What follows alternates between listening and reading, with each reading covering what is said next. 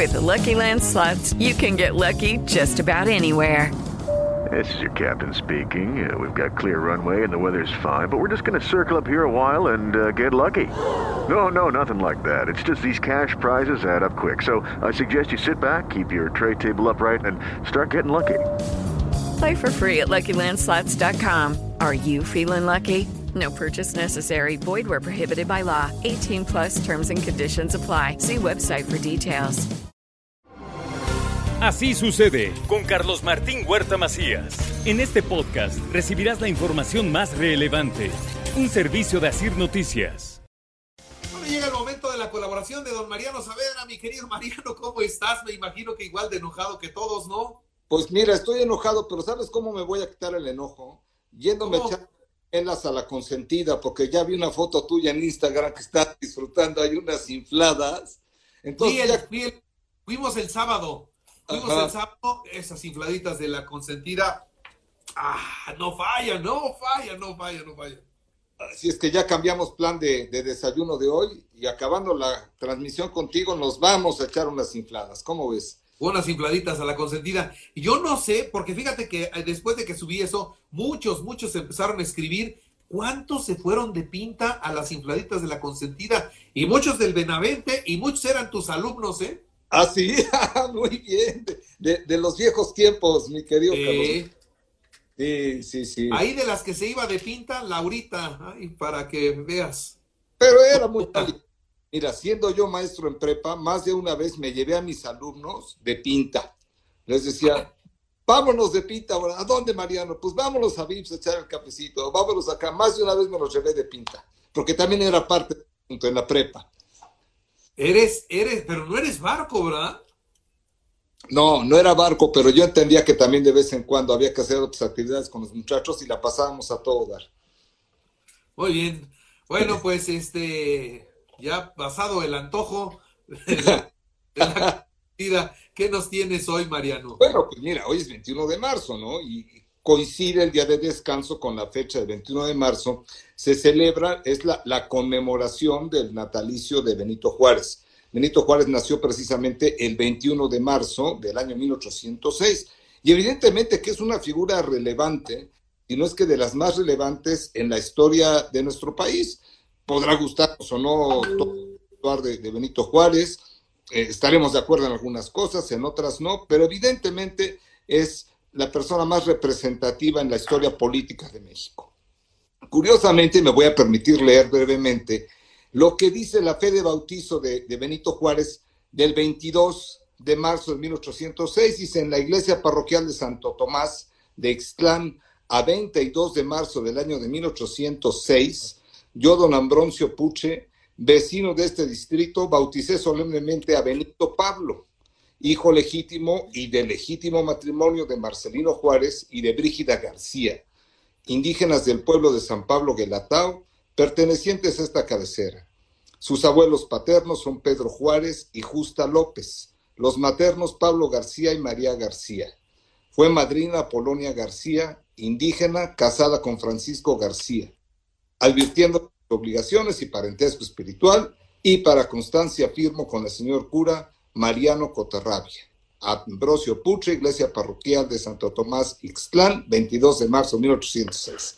Es muy interesante luego rascar en la historia, ¿no? Y, y- encontrar, y, y por qué este, por qué Benito Juárez realmente logró llegar a donde llegó. Para empezar, provenía de una familia muy humilde, una familia indígena de la etnia zapoteca, en donde no se hablaba español, en donde pues tenía que hacer las labores del campo, labores de pastoreo, pero Benito fue un, un niño precoz y quedó huérfano a los tres años. A los tres años murieron sus papás y sus abuelos murieron después. Entonces un tío suyo que le veía cualidades le empezó a enseñar algunas palabras de español, pero Benito Juárez cuando tenía 12 años decidió salirse de su pueblo e irse a Oaxaca porque sentía que ahí podía progresar y ahí podía evolucionar. Y fue acogido por, un tío suyo, Bernardino, que era de la Orden Tercera de San Francisco, y le enseñó muy bien el español. Y después eh, Benito viendo que donde se podía mejor aprender era en el seminario, pidió ser admitido en el seminario, así es que a los 16 años entró al seminario, no obstante que él no era pro iglesia ni era simpatizante de los curas, él no quería ser cura, pero quería estudiar. Y entonces en el seminario, pues hizo estudios de filosofía, hizo estudios de teología, hizo estudios de latín y posteriormente pues decidió salirse del seminario porque él no quería ser sacerdote, repito, y estudió abogado. Porque él, él, se dio cuenta que en la Revolución Francesa, una tercera parte de los que formaban la Asamblea Nacional que promulgó la nueva Constitución francesa eran abogados. Y entonces él dijo, como abogado, yo sí la voy a hacer. Y entonces Benito Juárez se convierte en abogado y va escalando diversas posiciones hasta que fue nombrado gobernador de Oaxaca.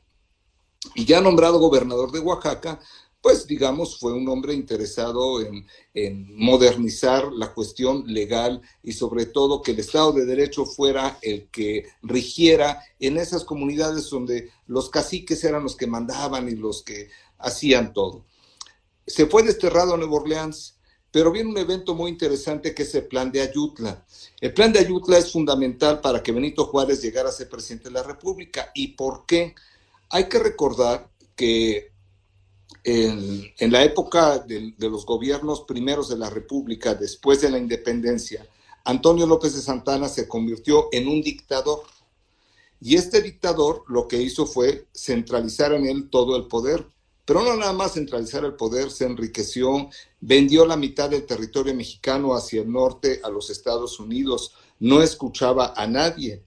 Y entonces un grupo de generales, entre ellos Juan N. Álvarez, hace lo que se llama el Plan de Ayutla, cuyo objetivo fundamental era, en primer lugar, la destitución de Antonio López de Santana, instaurar un gobierno provisional y posteriormente elaborar una constitución. Estamos hablando del año 1854, Carlos Martín.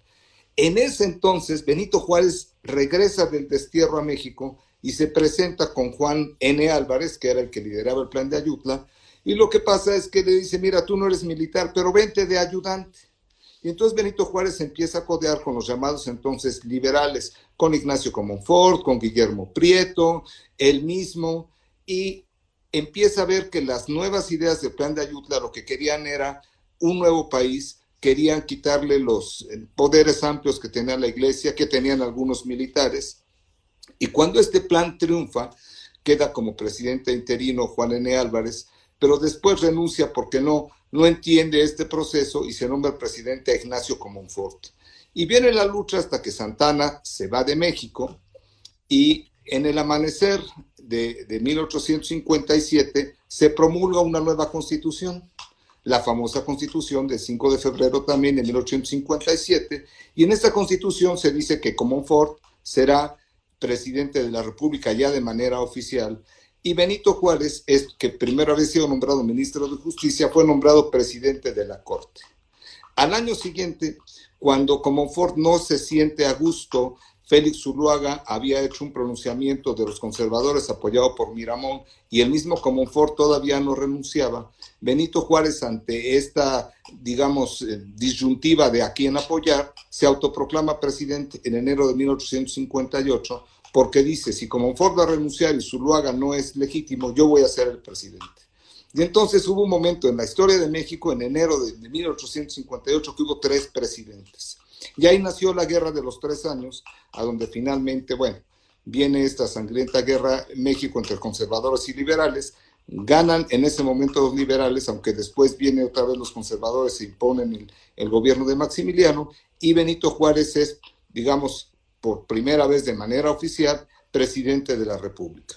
Y ya después, bueno, en otra, en otra entrega podíamos hablar de todo lo que hizo ya como presidente de la República, las victorias que tuvo contra los conservadores, el fusilamiento de Maximiliano, de Miramón de Mejía en el Cerro de las Campanas, hasta su muerte, que muchos dicen que fue envenenado, porque como había matado a un masón que era Maximiliano, pues entonces también Benito Juárez, que era del, rito, del rito yorquino de los masones, y Maximiliano, que era del rito escocés, y luego Benito Juárez del rito eh, mexicano, pues bueno, muere en circunstancias oscuras pero su legado para bien, para mal, quedó para la posteridad, para toda la vida, y es, digamos, la razón por la que hoy, festejando o conmemorando el natalicio de Juárez García, descansamos y estamos hablando de otros temas que no son necesariamente los cotidianos, Carlos Martín.